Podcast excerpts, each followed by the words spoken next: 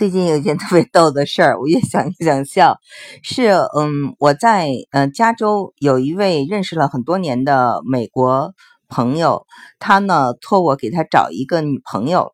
然后呢我就跟我另外一个女朋友说了，呃，我这女朋友当时也不了解我这个嗯美国朋友，马上第一反应就是，呃，我讨厌白人，别给我找又穷又老的白人，我一点兴趣都没有。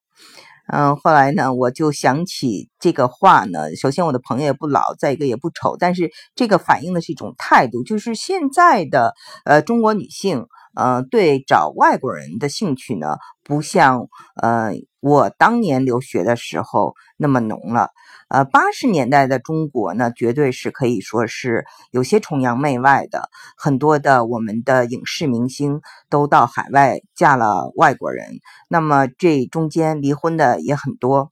我是九十年代啊去的美国读书，那么那个时候我就遇到过这个上海人，上海女性就说：“我非得找个白的，要不然回去都没面子了。”就是在呃。上海当时就是你如果不找一个白种人，嗯，你就没有面子。找到白种人才能够是有一种优越感，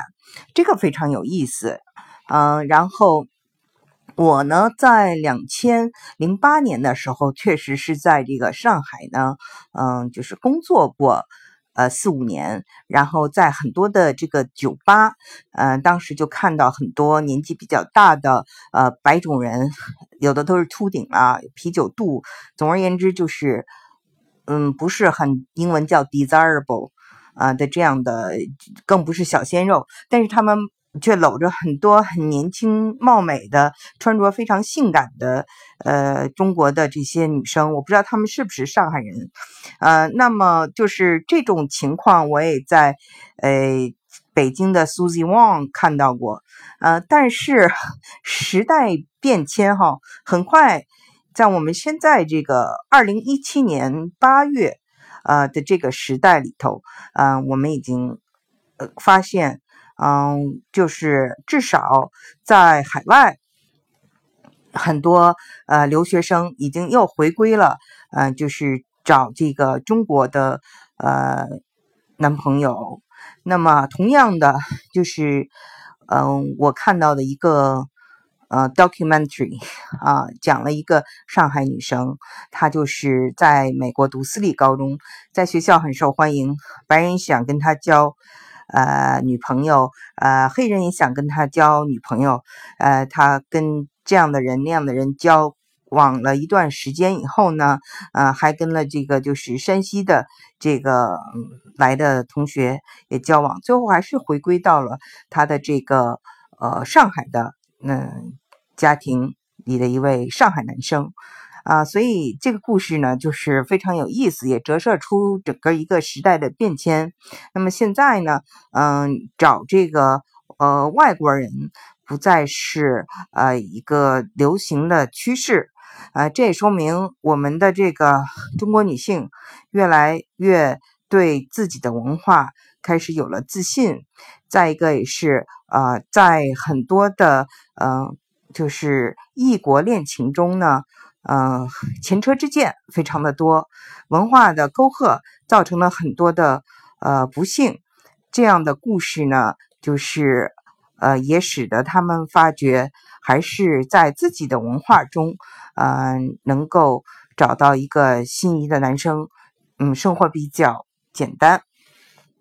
但是呢，嗯。就是这个，我们看到这个比例在下降，就是异国恋情的比例在下降。嗯，就是，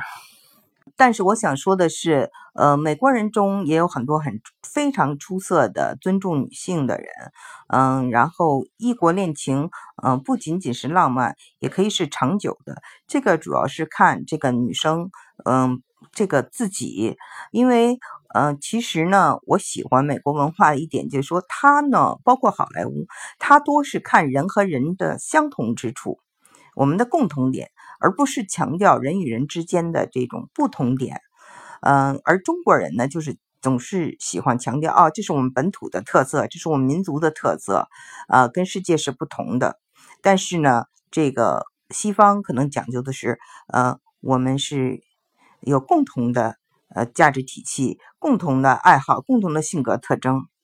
所以呢，嗯，我认为就是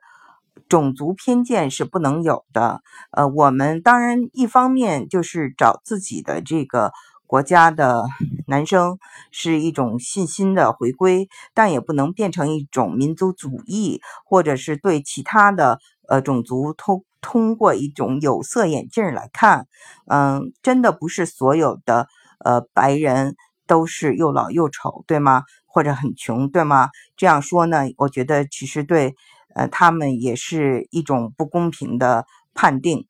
嗯，因为人。一个人可爱不可爱，不是由他的肤色决定的，是由他的灵魂决定的。